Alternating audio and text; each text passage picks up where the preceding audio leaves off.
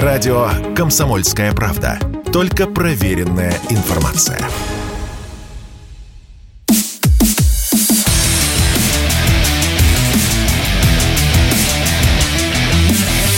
Утренний Гоблин. Здравствуйте, друзья! В студии радио «Комсомольская правда» Иван Панкин и Дмитрий Пучков, Гоблин. Доброе утро! У нас сегодня с вами необычная миссия. Мы сегодня будем народ и поздравляем с Днем народного единства. Что думаете по поводу этого, на мой взгляд, довольно необычного праздника? Мой праздник, седьмое ноября, когда российский народ рванул в светлое будущее. Возвращение в мрачный феодализм меня никаким боком не интересует. Я такие праздники не праздную. Вы имеете в виду Октябрьскую революцию, да? Октябрьскую революцию праздную, да, естественно. Нет, ну... Это величайший прорыв в истории человечества. Русская революция тысяча девятьсот семнадцатого года. А вот когда поляков выманили из Кремля, пообещав жизнь, а потом всех зарезали, это как-то не очень праздник. Почему? А что не так с этим? Ну, для, людей, для разных людей разное. Что плохого так, в том, вот что здесь зарезали нет, да, поляков? Растолкуйте, что ничего, с этим ничего не так. Ничего плохого нет, конечно. Ничего плохого в этом нет. Поляков надо было зарезать, их зарезали. Тут я с вами согласен. Да, а нет, подождите, стоп, секундочку. Я не говорил, что правильно, а что неправильно. Правильно. Мне интересует ваше мнение по поводу поляков-то. Поляки тогда угнетали народ русский, разве нет? Да, угнетали. И? Нет, нет, я ничего не предлагаю в данном случае, Дмитрий. Я ну, я спрашиваю. Тоже не предлагаю. Для меня это не праздник, Иван. Я его не отмечаю. Если вас мое мнение интересует, я такие праздники не отмечаю. Праздник этот придуман с единственной целью – отвлечь граждан Российской Федерации от празднования седьмого ноября. Меня такими уловками от этого отвлечь невозможно. Праздник седьмого ноября – это наше светлое будущее. Праздновать чего-то там было в феодаль... при феодализме лично мне неинтересно. Я при феодализме жить не хочу. Ничего светлого там не было, нет и никогда не будет. Потуги замазать седьмое ноября – это несерьезно. А откуда у вас эта теория, что с желанием отвлечь народ якобы ввели этот праздник? Почему это теория? Какая же тут теория? Ну, прям вот вы, вы, а вы видите, как будто что... про заговор говорите какой-то. А вы видите, что седьмое ноября в нашей стране празднуют? Я что-то не вижу на протяжении лет тридцати последних. А вот это вот придуманное вижу. А почему? А вот недавно было столетие Великой Октябрьской социалистической революции. А про него вообще никто ничего не говорил и ничего не отмечал. Почему бы это, Иван? Непонятно.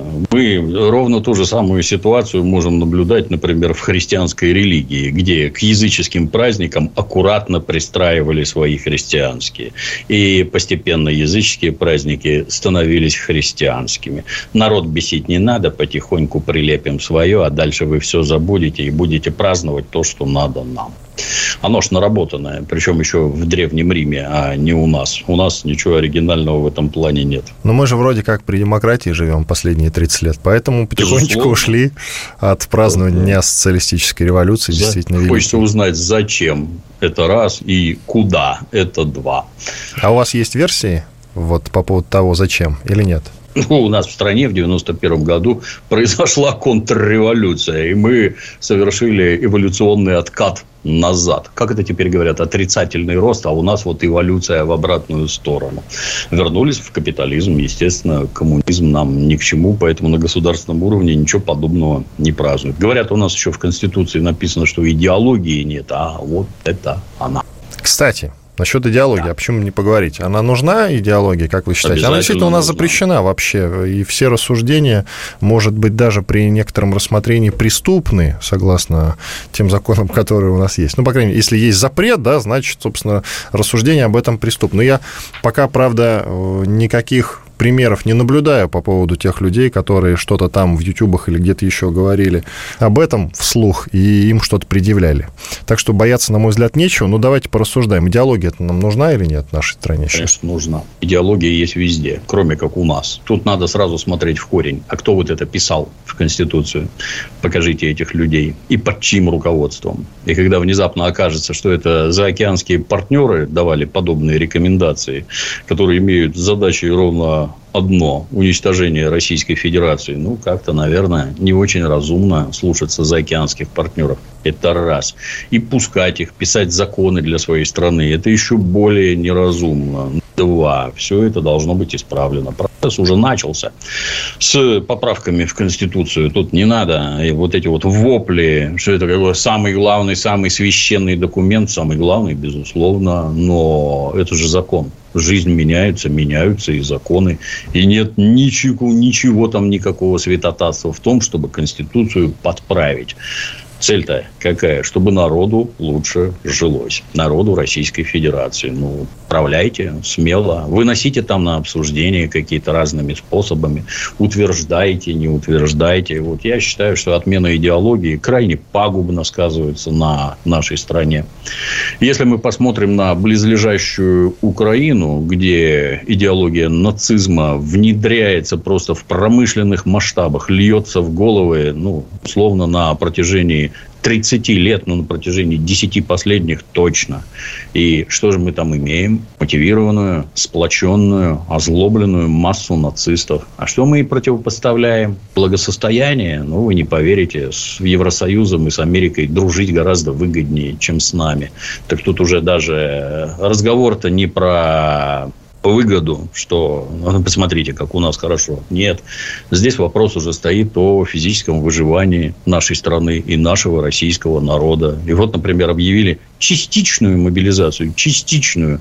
А по слухам, говорят, полмиллиона граждан мужеского пола убежало из Российской Федерации. А даже миллион называется. Бегунков, если вы о них говорите. И, их да, даже да. Миллион циферка есть такая. Ну, там докладывают, что вот в Казахстан заехало двести тысяч человек. В Киргизию сто восемьдесят четыре. Это точные данные, да. Чё, чё ж они заехали-то? Вот чё ж они заехали-то? Чё ж они не хотят идти и воевать за свою родную страну, которая, как мы знаем, все им дала? Ну, вот поэтому. Потому что никакой идеологии нет. Вот результат воспитания детей. Вы как их воспитываете? Кто воспитывает ваших детей? Человек-паук и Бэтмен? Ну, поздравляю, да. Два, вот точно никакая. Если у детей есть Человек-паук, никакая идеология точно не нужна. Вам американцы воспитают ваших детей, и они не то что убежат, а вообще отсюда уедут навсегда. Насчет, кстати, Украины я бы даже скорректировал по поводу нацизма. Мне кажется, там идеология отрицания всего русского. И именно так надо говорить. Ну, вот как мне кажется. Именно вот отрицание всего русского. И российского тем более. Вот, да, мне кажется, так точнее. Иван, часто задают вопросы, чем, чем отличается националист от нациста. Отличается ровно одним. Вот в момент, когда этот националист принимает решение убивать русских, или не русских, кого он там ненавидит на почве своей национальной гордости, вот тут он превращается в нациста. Там нацисты, совершенно конкретные нацисты, не националисты украинские. Это нацисты, у которых враг Россия и русские. Вопли москаляку-могиляку, которые еще никакой гражданской войны там не было, они уже орали. Москалей на ножи и все остальное – это нацисты, самые натуральные нацисты, которых поощряют с Запада и поощряют внутри Украины. Это у них была главная ударная сила государственного переворота в две тысячи четырнадцатом году. Это они пришли в результате переворота к власти, это они затеяли гражданскую войну, это они затевали нападение на республики Донбасса и в дальнейшем на Краснодарский край. В СССР у нас была коммунистическая идеология. А какую бы идеологию вы хотели бы вот сформулировать для нынешнего поколения? Я среди нее, я среди коммунистической идеологии вырос, и ничего плохого лично я в ней не видел. Когда кричат там о сходстве до неразличимости с христианскими ценностями, ну, с одной стороны, коммунисты, они атеисты и к христианским ценностям никакого отношения не имеют, но в целом-то да, не поспоришь, да, совпадает. Идеи справедливости, равенства и прочее, и прочее. Если кто-то скажет, что капиталистические ценности, когда нет никакого социального равенства, вот это наш идеал, ну, я как-то вот даже с интересом на таких людей смотрю. Ты богатый, я бедный. Богатый человек, бедный нет. Какие-то сказки там про свободу, равенство. Я вот, я вот точно знаю, что вот мои родственники, например, корейцы, приехав в Питер из азиатских кишлаков, из кишлаков, причем азиатских, не из Новгородской области или Псковской, поступали в лучшие институты и университеты совершенно спокойно, потому что уровень образования был соответствующий. получали высшее образование, дальше прекрасно трудились на благо отчизны и самих себе. А теперь, когда мне рассказывают, что, оказывается, у нас теперь все равны, хочется задать вопрос, а это правда, что сын миллионера и сын дворника, они равны? Да? Вот перед ними вот одинаковые жизненные возможности раскинулись. Что за чушь вообще? Ну, просто стыдно слушать. Заедьте в какой-нибудь Париж, внезапно увидите, что есть районы городские, где живут богатые люди, а в других районах живут люди бедные. И вот вы живете в том районе, где живут сантехники и дети сантехников, ходите в школу для детей сантехников, где соответствующий уровень преподавания. Там другое есть. Например, в Сорбонну всех берут без экзаменов. И вы, как сын сантехника, можете пойти в Сорбонну, да, вас примут. Дело только в том, что тысячу человек приняли, а после первого семестра осталось тридцать. Почему? Ну, потому что дети сантехников не могут получить в школе образование, которое позволит учиться в универ... университете. Репетиторов не нанять, денег нет. Вот там останутся дети богатых, которые учились в хороших школах, получили хорошее образование. А ты давай до свидания. Ты же живешь в районе для сантехников. Вот там и живи. Итальянские ученые посчитали, вот во Флоренции, например, за последние шестьсот лет четыреста богатых семей остались почему-то те же самые. Если почитать Владимира Ильича про буржуазию и правящий класс, можно очень многое в жизни понять. Как устроено капиталистическое общество, какие в нем для кого варианты. Хотелось бы, чтобы условия были равные для всех. Иван Панкин, Дмитрий Пучков, Гоблин. Сделаем паузу, после этого продолжим. Оставайтесь с нами. Радио «Комсомольская правда». Никаких фейков, только правда.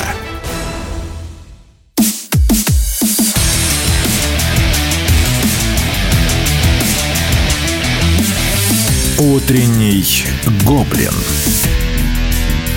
Возвращаемся в эфир. Иван Панкин и Дмитрий Пучков, Гоблин. Кстати, обязательно подписывайтесь и читайте телеграм-канал «Тупичок Гоблина», Дмитрия, разумеется. Ну и мой, если хотите, подтексты предыстории он называется. Эту трансляцию вы можете смотреть в Ютьюбе, так как канал Дмитрия, к сожалению, был заблокирован этим самым вражеским Ютьюбом. На радио «Комсомольская правда» программы с ним пока что не запрещают, что слава богу. Дмитрий, мы затронули весьма волнующую тему, которая хоть и увела нас далеко в сторону, как писал Довлатов, от разговора про День народного единства, который хотелось бы отмечать с размахом, но вы что-то не хотите. Мы затронули тему идеологии. Ну, давайте ее разовьем. Вы, когда я задал вопрос, какую идеологию вы видите вот в сегодняшней России, вы ушли туда, опять обратно в коммунизм, что называется. Но ведь сейчас все-таки так или иначе другое мнение. Я в светлое будущее ушел, Иван. Сегодня другая страна. Другая вот страна. Капитализм – это обратно, да, а коммунизм – это светлое будущее. Я все же не об этом. Я говорю, что мы живем в другой стране, не в СССР. Он, к сожалению, развалился. Поэтому давайте подумаем, какую идеологию лично вы хотели бы видеть в сегодняшней России, в нынешних обстоятельствах и условиях? Иван, я не дотягиваю для Карла Маркса, чтобы осчастливить народ Российской Федерации моими, так сказать, представлениями о том, как надо жить счастливо и правильно. Лукавите, лукавите. Есть же представление все-таки какое-то. Нет. Настолько далеко мои интеллектуальные способности не простираются. Вот, например, у нас непрерывно борются с коррупцией. Вот, вот, вот у нас такая борьба с коррупцией, просто вот осатанение полное. И даже если внимательно лазить по интернетам, то видно, сколько народу выявляют, задерживают, арестовывают, наказывают. Много. Но сама по себе проблема, вот, на мой взгляд, натурально высосанная из пальца. Я помню, как приезжал какой-то француз вроде и общался с нашим товарищем Мишустиным, который тогда налоговую систему налаживал. А как у вас работает? Он говорит, ну, вот, с утра тык пальцем, вот вы чашку кофе в гостинице выпили. У-у-у. Сказал француз. Это известная это, история, да. да. И, и это, это действительно, вот это да, это очень круто налажено, правильно сделано, хорошо работает. И вот, значит, коррупция. Коррупция у нас про что? Это про то, что гражданин где-то слева берет какие-то деньги, а потом на них неплохо себя чувствует, на эти деньги. И вот что мы имеем. Если это государственный чиновник, то ему, наверное, зарплату переводят на карточку, как это сейчас везде происходит. А потом у него какие-то затраты происходят. И вот когда как налоговый год заканчивается, надо подавать декларацию, сколько ты получил и сколько ты потратил. И вдруг получается, как поэт, про этого, помните, про полковника Захарченко, у которого там миллиарды на хате нашли, вы представляете, он с женой ездил в Нью-Йорк и там потратил сто пятьдесят тысяч долларов. Это у вас, ваша это, служба безопасности в эм вэ дэ такие вещи узнает. А когда вы про это узнали? Когда он туда поехал и потратил, или вот когда заарестовали там девять миллиардов, вы что такое говорите-то вы вообще? Ну вот ваши растраты. И ваши растраты, гражданин, госслужащий, почему-то не совпадают с вашими доходами. Дальше важный момент. Государство не обязано доказывать законность происхождения ваших денег, которые вот откуда-то появились. Объясните государству законность происхождения ваших вот этих средств. Сколько стоит ваш дом? три миллиона баксов. А зарплата у вас сто пятьдесят тысяч рублей. Как интересно у вас получается. А давайте вы за это присядете лет на восемь для начала. А имущество будет конфисковано без затей. Ой, вы говорите, что это вашей мамы деньги, да? Она где-то накопила. Мама, у тебя пенсия там двенадцать триста. Покажи. И мама не может показать, и маму на восемь лет. А жена пользовалась этими деньгами. Да? О, как интересно. И вам лет пять тоже. Ну, и дети ваши в лагерь для трудновоспитуемых или там детей врагов народа. Как. Я вас уверяю, общество завоет от восторга, когда увидит вот такое. Потому что все живут на зарплаты, там копейки считая отсюда вот до сюда. А тут почему-то никто не должен никак вообще ничего объяснять свое благосостояние. Ну, так вот, как только все это станет прозрачнее, справедливость сильно восторжествует. Уличная преступность практически сошла на нет в нашем привычном ее понимании. Потому что все видно и все слышно. И вот это вот все, вот это вот э, электрификация и цифровизация – оно как раз к справедливости и ведет. Когда ты не сможешь брать деньги. Ну, сможешь, как корейка, только их потратить нельзя будет. Ну, и это вот, да. Вот это вот движение к социальной справедливости. Да, когда граждане начнут жаловаться массово. Вот, например, там у какой-нибудь Пугачева или у кого стоит дача или дом в природоохранной зоне. А почему он там стоит? А вот в девяностые годы продали. Ну, прекрасно, девяностые годы прошли. Нафиг отсюда вместе со своим домом. Еще и заплатишь. Еще и рекультивируешь участок, чтобы там люди могли пройти к воде, купаться, пляжи и прочее. Вот так вот двинется, на мой взгляд, безо всякой идеологии. Для нас коммунизм, он вот как жупел, потому что там в девяностых накрутили неведомо чего, нагнали людям помоев в мозги. И теперь никто ни о чем. Это же репрессии, это же кровавый Сталин. Он, кровавый Сталин, нам оставил ядерное оружие, между прочим, за счет которого мы живы. А его это, последователь Брежнев, он пушек наделал, которые до сих пор на Донбассе воюют. Не Ельцин. Он, он это все уничтожал. А товарищ Сталин и товарищ Брежнев. Может, нам надо быть им благодарными, а то получается как с христианской религией. Знаете, есть такая религия христианства. Знаем. Так вот, дорогие друзья, христиане занимались только тем, что людей жгли заживо на кострах. Больше мы про христианство ничего говорить не будем. Вот примерно точно так же у нас. Я хотел про День народного единства вот еще что обсудить. Сейчас, когда у нас, вот как в Киргизии называют приехавших, а с нашей стороны уехавших людей, релокантами. Вот сейчас в период, когда такое количество релокантов, бегунков и так далее в разные страны постсоветского пространства, все-таки такое понятие, как народное единство, оно все же важно.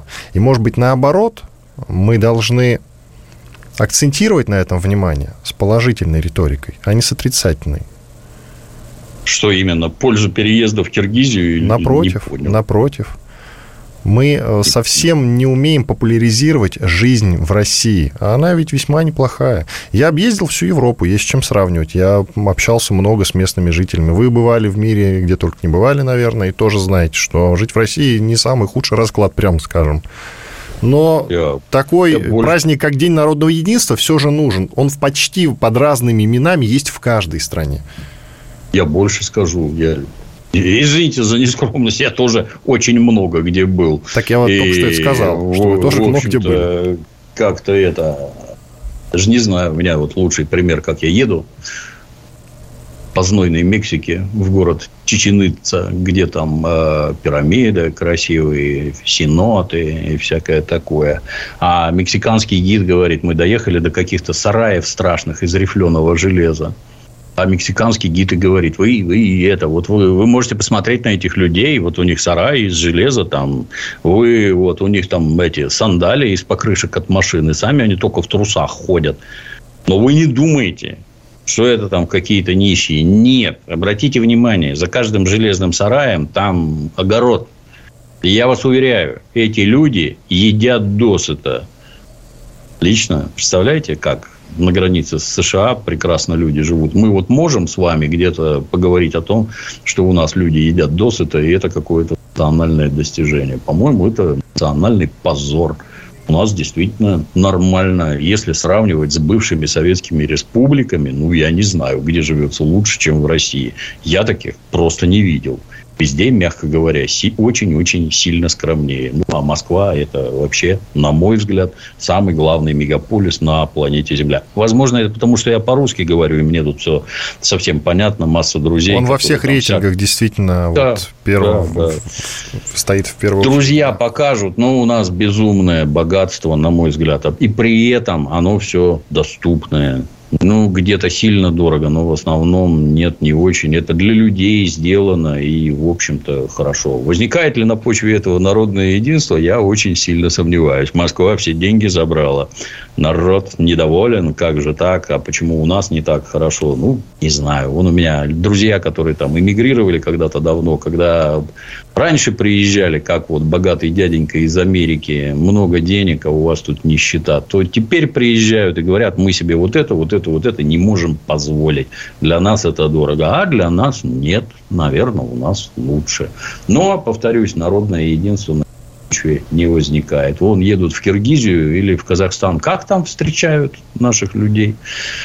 Как-то я, вот я ролики... После перерыва вам расскажу. Недавно да. общался с компетентным человеком, который только что из Киргизии вернулся и пересказывал, как встречают. Иван Панкин, Дмитрий Пучков, Гоблин. Через четыре минуты продолжим. Радио «Комсомольская правда». Мы быстрее телеграм-каналов.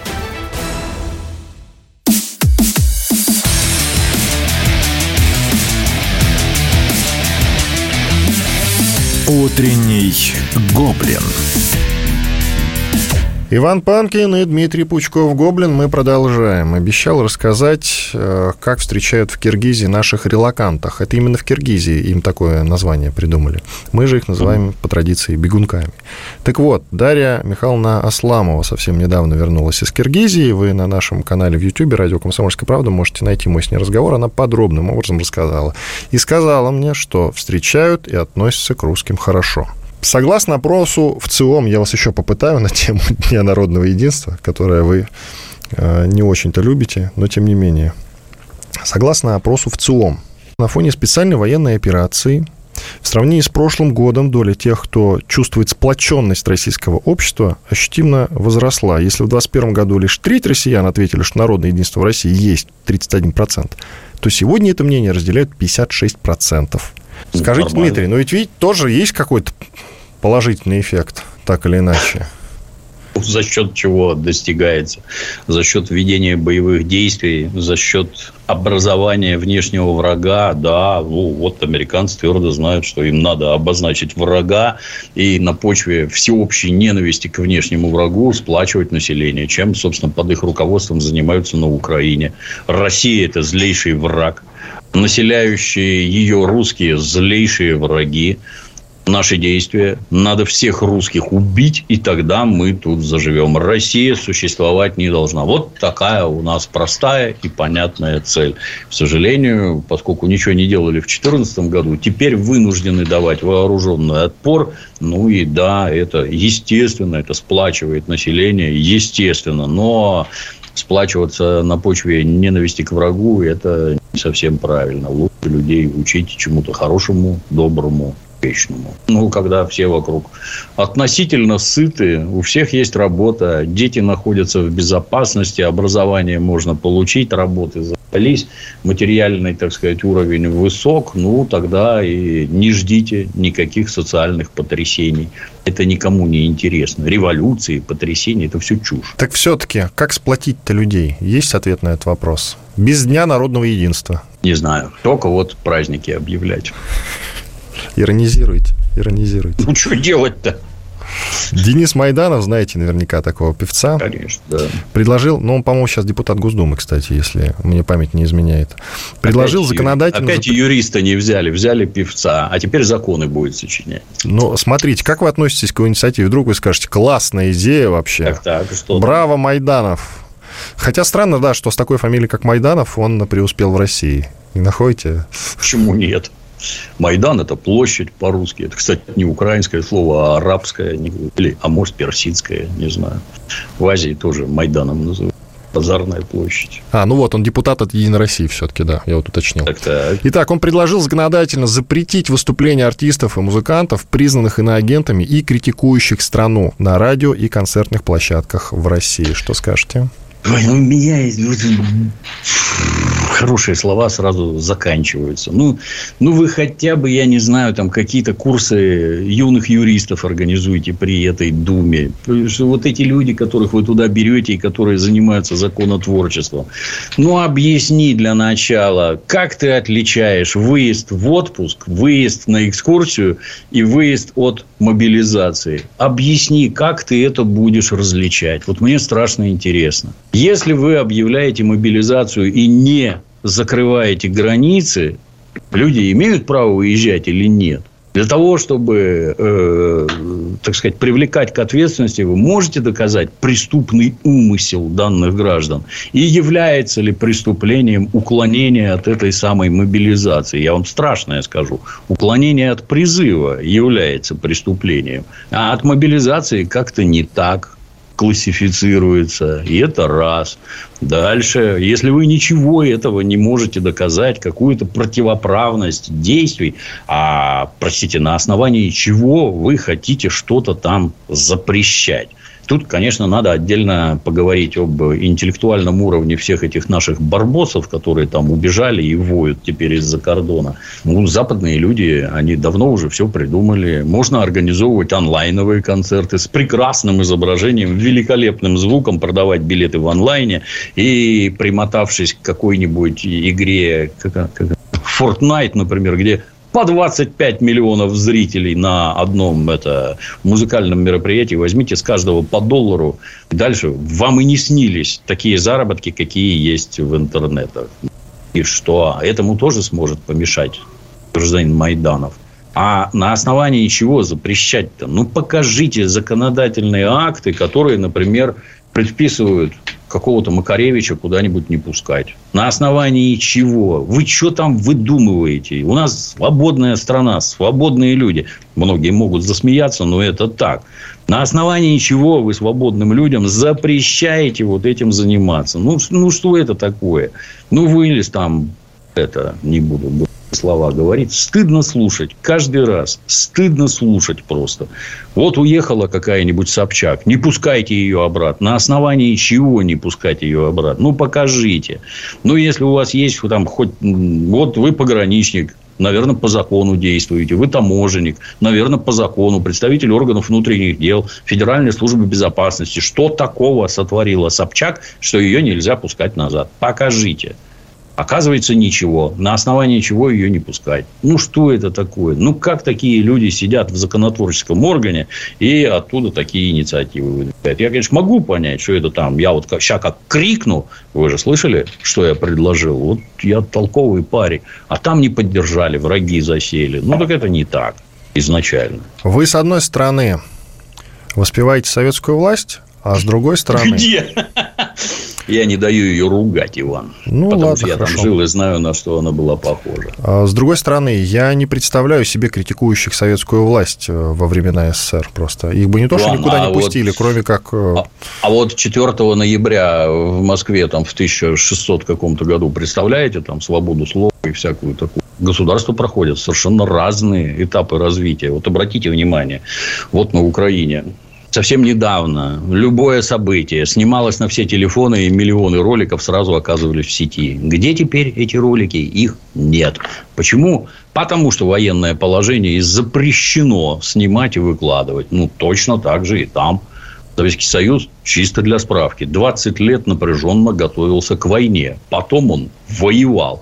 Потом в этой войне ему разрушили всю промышленность на европейской части страны. И убили двадцать семь миллионов человек.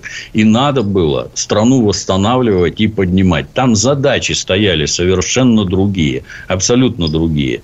Это очень тяжело. И требовало максимального напряжения физических сил российского, и не только российского, народа. Ну, вот, вот так. Закончилось. Вот с моей точки зрения, там, я не знаю, шестидесятые годы от семидесятых отличались радикально, а восьмидесятые еще больше. Это, это разная страна в разные промежутки времени.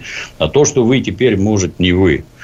Условно, пойти и выбежать на Красную площадь и орать оскорбления в адрес президента и правительства, это что, свобода, что ли? Для дураков, безусловно, да. Вот на работе вы у меня, у капиталистического начальника, попробуйте сказать что-нибудь против меня. Сразу окажетесь на улице. А вот в Советском Союзе было наоборот. На работе у меня была полная свобода. Я мог ругаться с начальством, с начальником, мастером участка, с начальником цеха, с директором завода. Брежнева не мог дураком обзывать. Так он дураком и не был, во-первых. А во-вторых, жизнь моя проходит на работе, а не в беготне по Красной площади. И не надо мне объяснять, что вот это свобода, а тут вы ничего не могли. И вы в итоге восхваляете советскую власть. Да где я ее восхваляю? Я говорю, как она на самом деле была устроена. Там была масса положительного, которая сейчас, увы, исчезла. Когда у нас с вами э, был разговор по поводу неудач на фронте, вы сказали такую вещь, что вот посмотрите, на что годится наша контрактная армия. То есть, ни на что. Не то, чтобы она плохая, просто надо делать ставку на армию регулярно. Контрактная армия маленькая, например, и она не годится для сражений такого масштаба, когда внезапно, в кавычках, выясняется, оказывается, после освобождения территории образовался фронт в тысячу километров. А сто пятьдесят тысяч контрактной армии, они не могут держать такой фронт, не могут держать такой тыл и не могут при этом двигаться вперед. Не хватит людей, не хватит вооружения, не хватит ничего. Именно поэтому была объявлена частичная мобилизация. Далее, если это война, во-первых, к ней надо было быть готовым. А во-вторых, а если она не первая?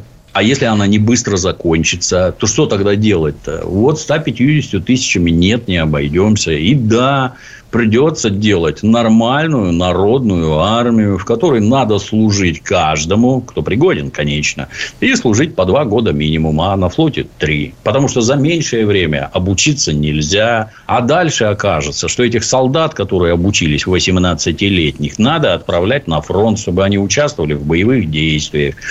Не сорокалетних мужиков призывать, у которых высшее образование, бизнес, жена, трое детей и что-то там, и гибель которых на фронте вызовет необходимость платить пенсию жене, платить пенсию детям и прочее, и прочее. А вот восемнадцатилетних пацанов, как бы это цинично ни звучало, а их придется отправлять. И никуда от этого не деться. Никуда. Все эти рассказы про то, что эти люди там прошли горячие точки, воевали, вы, граждане, хорошо представляете, на что похож российский мужчина физически уже в сорок лет или там в пятьдесят. Как он там может бегать, может прыгать, спать на холодной земле, что у него с простатой, что у него с почками от постоянного употребления алкоголя, что он вам что, это, какой-то монстр? Нет. Дети должны идти в армию, служить в армии два года и участвовать в боевых действиях. Только такая армия нам и светит, я так считаю. Иван Панкин, Дмитрий Пучков, Гоблин. Через пару минут продолжим. Если тебя спросят, что слушаешь, ответь уверенно. Радио «Комсомольская правда». Ведь Радио КП – это самые оперативные и проверенные новости.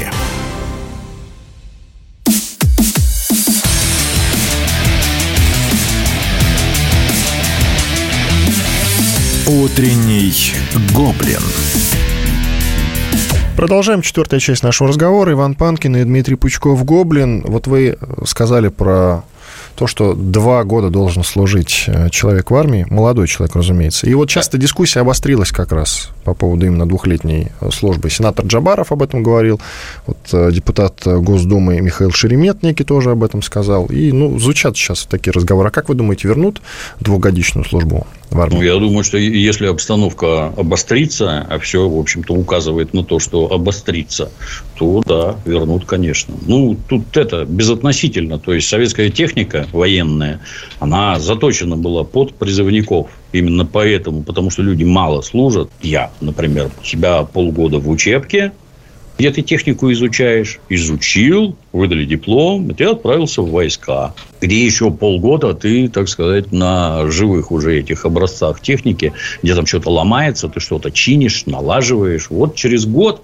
через год, это восемнадцать лет, когда ты очень быстро соображаешь там и делом занимаешься. Ну, через год, да, ты уже, в общем-то, специалист. Не самого высокого класса, но сильно отличаешься от людей с улицы. На флоте получается два. Потому что там служат три года, ну, там полтора года учат. Или три года служат не потому, что хотят поиздеваться над матросами, а потому, что ты не, не научишься быстрее.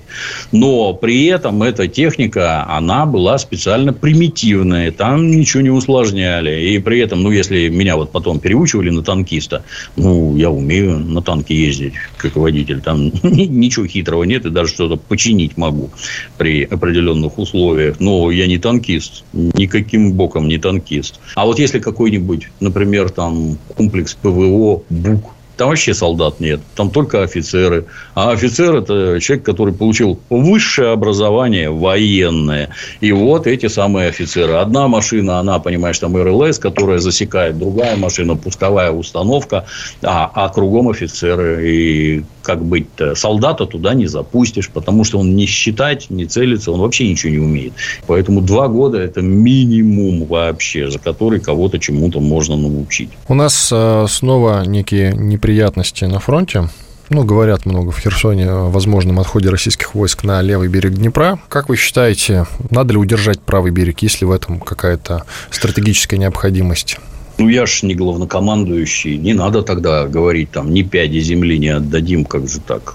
И вдруг отдали. Это раз. Второе. Там, конечно, все это совершенно верно, что эвакуация граждан проводится. Но а кто-то захочет остаться. А что с ними будет, когда туда украинские нацисты войдут? Это, на мой взгляд, недопустимо.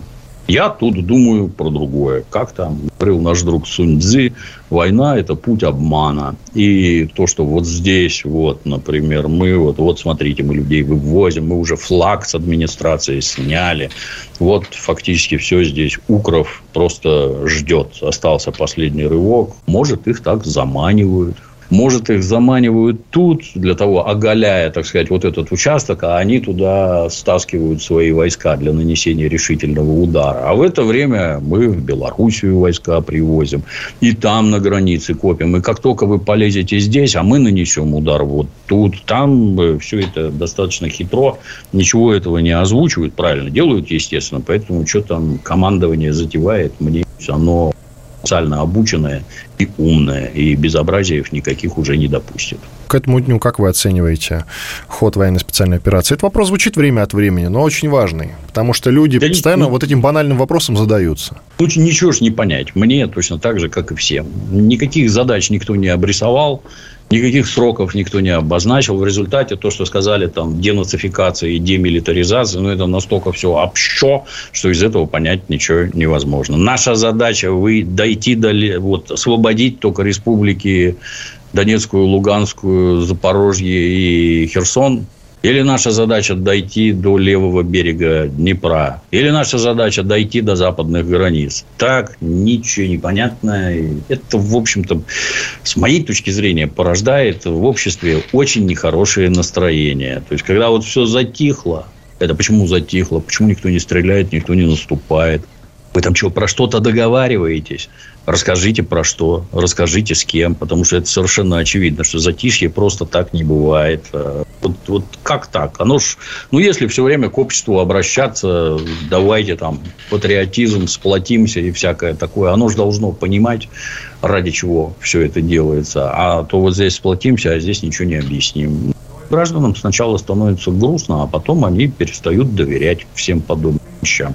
К международным новостям. Именно потому, что, с одной стороны, это новость внутрироссийская, с другой стороны, это новость международная. Это срыв зерновой сделки.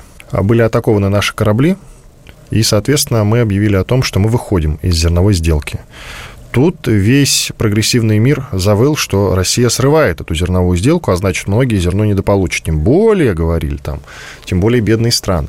Послушав это, Владимир Путин сказал, что хорошо, если нам дадут гарантии, мы возобновляем эту самую зерновую сделку. И Украина дала гарантии, что теперь вот, собственно, все, по коридору бить не будем. Там, где по коридору, по которому проходят корабли с зерном, соответственно. Некоторые люди в нашей стране либерально настроены, и я их никогда не понимаю, потому что у них риторика вот так вот скачет, как гормональный сбой, начали говорить о том, что Путин просто нерешительный, поэтому он решился, решил вернуться в зерновую сделку. Что вы скажете? По-моему, все сам, это, подозрения Путина в нерешительности после начала специальной военной операции, где он открытым текстом говорит: я дал команду начать. То есть, как-то тут с нерешительностью это очень сильно не вяжется. Но там тоже, как я понимаю, какие-то игры в пользу нашего друга Реджепа Эрдогана. Он там, как мне кажется, главный выгодополучатель на этом направлении, что это он все организовал, что это к нему все едет, у него с экономикой все совсем плохо, и, а значит, и с политикой. И таким образом он как-то повышает свой вес. Я лично, боюсь наврать, я не помню, где читал, что по ходу было выявлено семьдесят нарушений, что не говорят каких, но, по всей видимости, в кораблях с зерном что-то везли.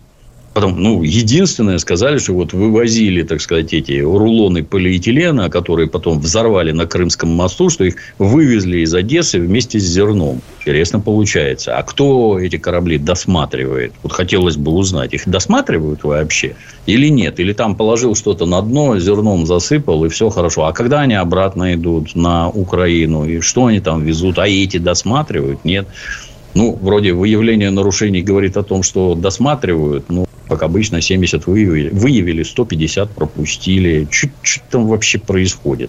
Непонятно. Далее это зерно идет исключительно в Европу. То есть, минимум две трети, говорят, идет в Европу, где этим зерном кормят скотину без затей. Выращивают мясо для цивилизованных европейцев. В Африку там, ну, одна треть, дай бог, идет.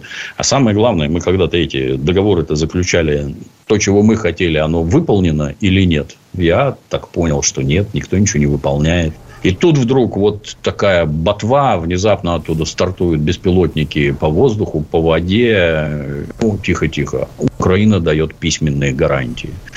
Тут непонятно. А письменность гарантии, она... Что гарантирует? В чем заключается? То есть, если на словах это не считается, а на бумаге считается, да, вон они там, минские договоренности, они тоже на бумаге записаны, они тоже письменные. Как выполняли? Нет, да плевать им на все. Вообще, с высокой горы никакого интереса нет.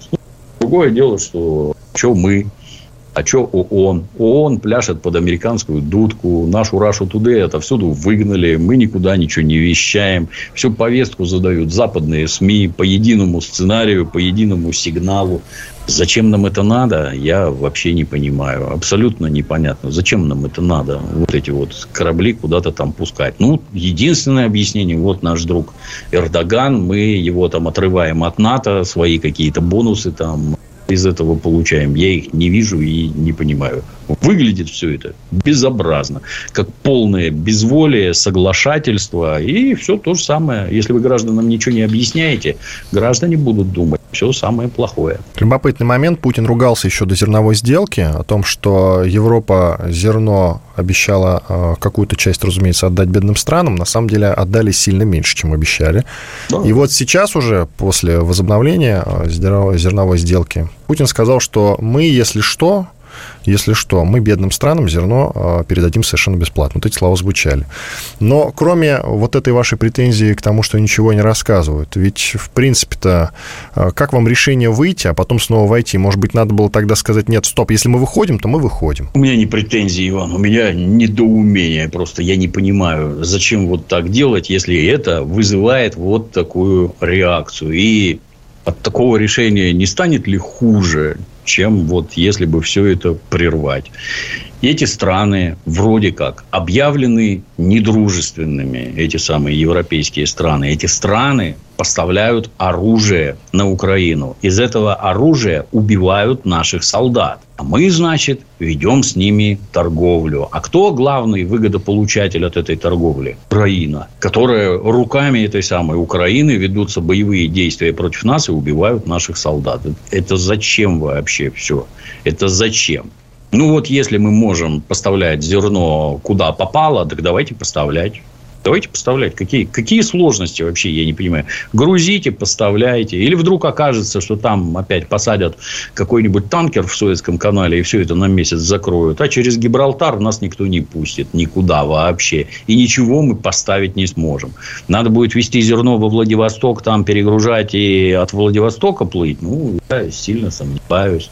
Точно так же, как и с удобрениями. Ничего не понятно, к сожалению. Иван Панкин и Дмитрий Пучков, Гоблин, были здесь. Остались довольны. Всего доброго. До свидания.